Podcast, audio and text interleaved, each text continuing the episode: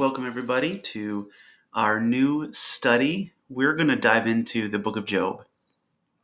I am really looking forward to this study with you guys, and hopefully, there will be times where we could even interact, uh, not through the podcast, but through maybe discussion on Google Classroom. So, I wanted to take this first lesson to highlight what I often like to call the reader's context. I feel like this is always a really helpful way to situate yourself when you're about to dive into a hardcore study of a book of the Bible. Reader's context is a part of a system that I've put together um, just by thinking about it and studying and reading what other people say about the Bible. And it's a part of four contexts. So, for those that might be new to this, let me run through it real fast. Reader's context has to do with the ideas that we bring to our reading of the text. And I liken it to packing your bags for a vacation. So, we have our bags packed, and some of the stuff we're going to bring in those bags is helpful.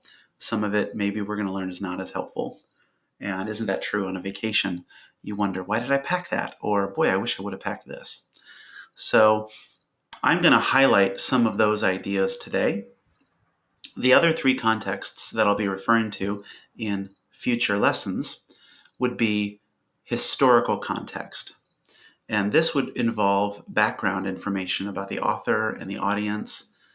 And the illustration I like to use is a passport because a passport will identify me as a citizen of one country, but give me access into another. And I think, isn't that true with the Bible that I'm a citizen of this modern time and culture, and I need access into an ancient time and an ancient culture. And so, having that mentality and learning and researching the culture and thought process um, the politics, the government, all of it within the biblical time is really, really helpful, eye opening. So I've said it a whole bunch of times. The Bible was written to them, but it is, of course, for us. The third context is literary context. And this has to do with how to identify the type of literature and the strategies for that particular type of literature, kind of like how to play a board game. You need the instructions.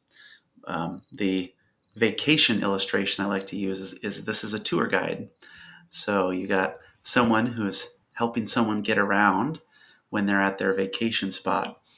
And I feel like that's what happens when we see the structure of a book in a literary sense and understand the rules of that. And that's really going to be a big deal when we get into our study on the book of Job. The last context would be the big story context. I've called this the Bible context in the past, but I like the phrase big story context instead. And this approach or context gets us zooming out and thinking big picture about Genesis to Revelation, the whole biblical canon, and how one particular book fits into that.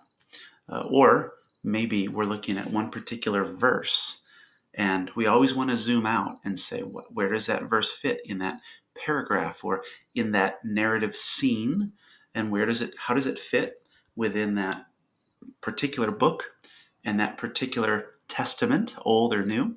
And then, of course, the whole biblical redemptive, his, redemptive historical flow from Genesis to Revelation and we will most definitely do that with the book of Job.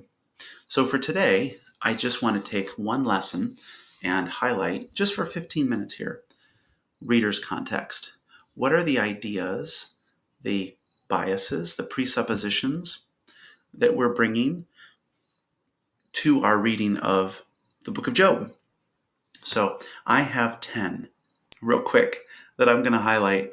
Um, and I will, throughout our lessons, come back to these at times and address them. There's, I'm sure there's a ton more, and I'll probably think of them as we go through the lessons. But here we go.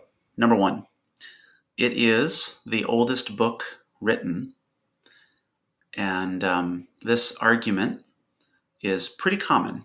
So a lot of people think the book of Job was the first book written um, in the Bible and the Old Testament. So I just want to acknowledge that that's a common view that people have about the book of Job. And I'm not going to make um, a particular case one way or the other for whether that's true, but that to me is interesting, and that might have some payoff later on with just simply recognizing that people think that. So that's one. Number two, the devil was in heaven. The devil was in heaven. Mm-hmm. So that one's fascinating. Of course, this will come from chapter one, right? So in, in chapter one, uh, oh, sorry, is it chapter two? Yeah, it is. So, chapter two. Uh, no, I'm sorry. I was right. Yeah, I'm looking at it now. Um, yeah, God has a conversation starting in verse 6 with what many people, I'll just, I'm using the word devil on purpose. And so, what is going on there? And commonly, I have heard people say over the years that God can't be in the presence of evil. And so, yet at the same time, I hear people commonly say the devil was in heaven. So, we have a lot of work to do on that one. And I think some historical context will be helpful for that. But of course, this is going to set the stage for what this book is and the point of the book. So that'll be really significant. Number three, the heavenly court scene in chapter one and chapter two involved angels. So, what picture do you have in your brain of angels? Are you thinking of Zuzu in It's a Wonderful Life? Clarence, he was a nice man, wasn't he? And he got his wings, right? He got his wings. So the NIV translates the Hebrew phrase as angels. The ESV, the NASB, they do not. They translate it sons of God. That's what it literally says, B'nai Elohim. B'nai is sons, and then Elohim, God. So we got to talk about that one. And we will. Number four, to make a point to the devil, God allowed the devil to destroy Job's life, and God allowed the devil to kill his kids. That's another common understanding that I think people have of the book of Job to make a point to the devil in chapter 1 and chapter 2. God allowed the devil to destroy Job's life and kill his kids. Now, Job gets the same number of kids back at the end of the book but I got to tell you, Job getting twice as much money back at the end of the book is one thing. And you think, well, that's nice. But Job's kids dying, and yet he gets the same number of kids again at the end? I don't know about you, but that's unsettling. That's unsettling to me. So I'm just problematizing the situation here because I want to try to talk about these throughout the lessons. But boy, that that one is significant to me. Is that really what happened? God was making a point to the devil, and so he said, "Go ahead, devil, destroy Job's life, and you can kill his kids. Oh, but don't hurt Job. You can't kill Job, but you can kill his kids. So that's that's intense and that's tough. Number five, the book of Job is about suffering. The book of Job is about suffering. Is that what the book of Job is about? No doubt Job suffers. But what's the point of the book? What problem is the book really addressing? I know that you and I, we bring our ideas into the text. Remember, we have our bags packed. And so we have certain uh, thoughts, things that we've heard about the book of Job in the past, or just reading it through a modern lens. It is most common to say this is a book about how to deal with suffering. So I want to just acknowledge that that's the most common way people see and read this book. And I'm just wanting to say, is that what the author originally intended? Are there clues in the opening chapters and at the end with the literary structure, with the conversation that Job will have with his friends who think they're all that and and super wise. So we'll talk about that one. Number six, Job is on trial regarding his morality. Job is on trial regarding his morality. The, the buddies are going to be blaming Job for what he is experiencing. And I guess this goes along with another one I was going to say later. I'll just say it here. The argument Job's going to make throughout the book is I have never sinned. And the big idea a lot of people take away from the book of Job is that Job never sins throughout the book. It definitely says that at the end of chapter 1. But is that the case throughout the book? Job never sins, not once. So we got to think about that. So I guess Job being on trial for his morality and the idea of Job never sinning, those fit together. Here's another one. This one's a, a pretty popular one. The Leviathan and Behemoth are dinosaurs.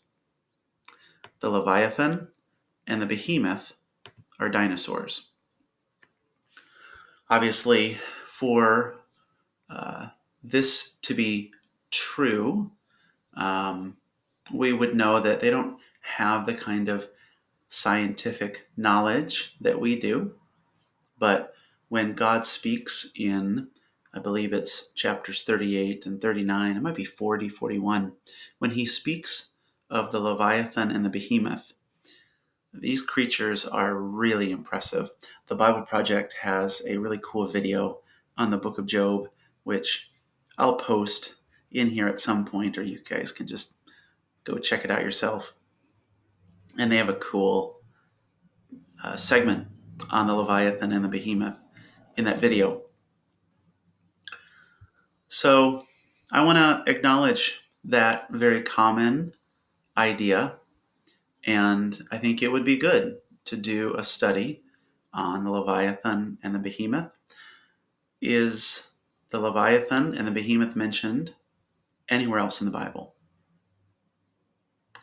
And actually, yes. Yes, they are. So we should take some time to look at that and think about that. But no doubt, this idea would be us bringing our modern scientific ideas into the text and we'll just have a conversation and say, is that valid to do that?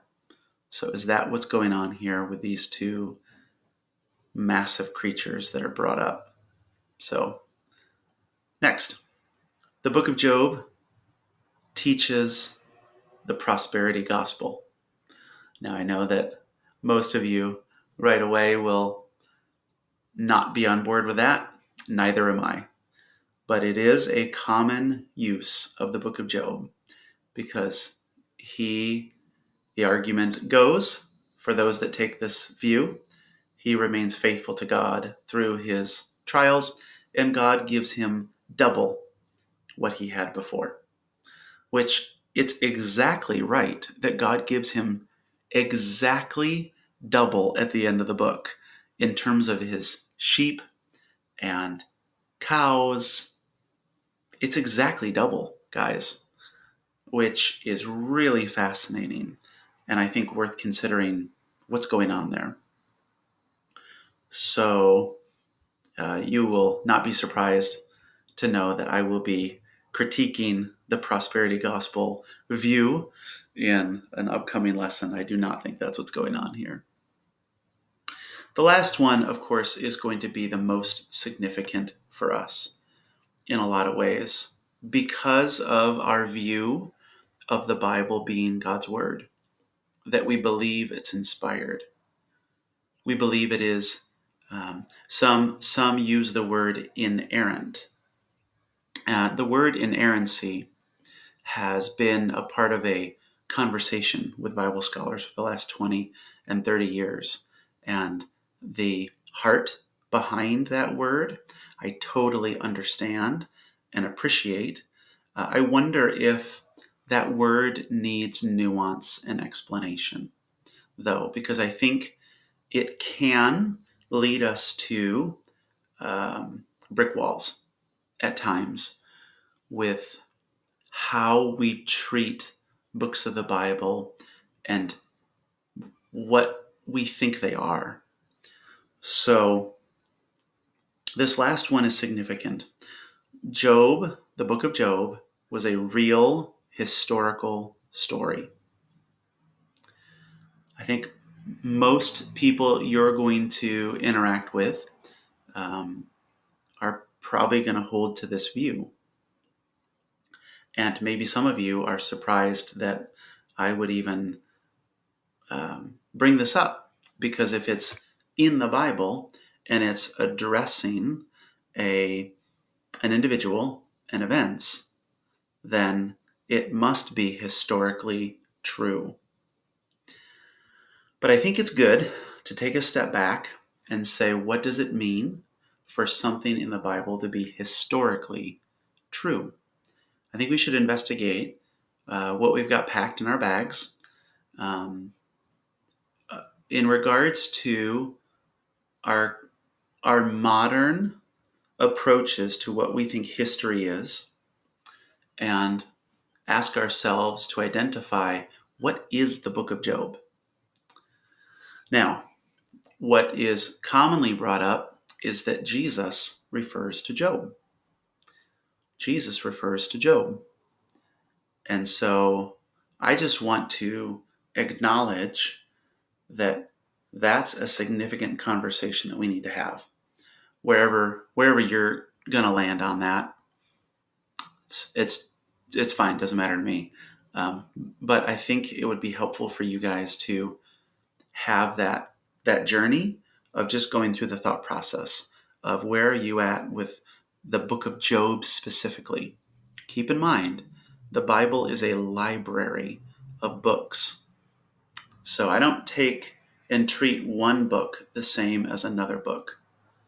And yet they're all inspired. Think of it like this I don't treat Jesus' parables the same way I do his interaction with a Pharisee, right? Or the same way I do the genealogy in the beginning in Matthew 1. So even within a book, there's genre shifts. Think of the book of Exodus. Um, there's a song that they sing in Exodus 15 after God rescues them from the Red Sea. Uh, that song is poetry. So, poetry embedded within a narrative. So, th- this is a significant conversation to have because I think it plays into what the book of Job is and what it's trying to accomplish for us. Um, but in no way does one's view of the literature of the book of Job necessarily impact um, their view of, say, the Gospels or the book of Exodus. So I want to I want to encourage you guys to treat each book of the Bible separately to identify its genre and to say based on that genre what are my expectations of this text. So, yes indeed, Jesus speaks of Job. He refers to him. I think actually Job's mentioned a few times in the New Testament. But that that's a significant one that most come to the book of Job and say it's a real story. It really happened because the Bible's inspired and because Jesus spoke of Job. And I think that one would be helpful to, to chat on more. So there's probably, guys, 30 more uh, ideas that I could bring up, but we're at the 20 minute mark, 21 minute mark, and I want to be consistent with my time. So hopefully that intrigues you to keep listening, and off we go. We'll dive into to the next lesson here and identify where the book of Job fits within the biblical canon. See ya.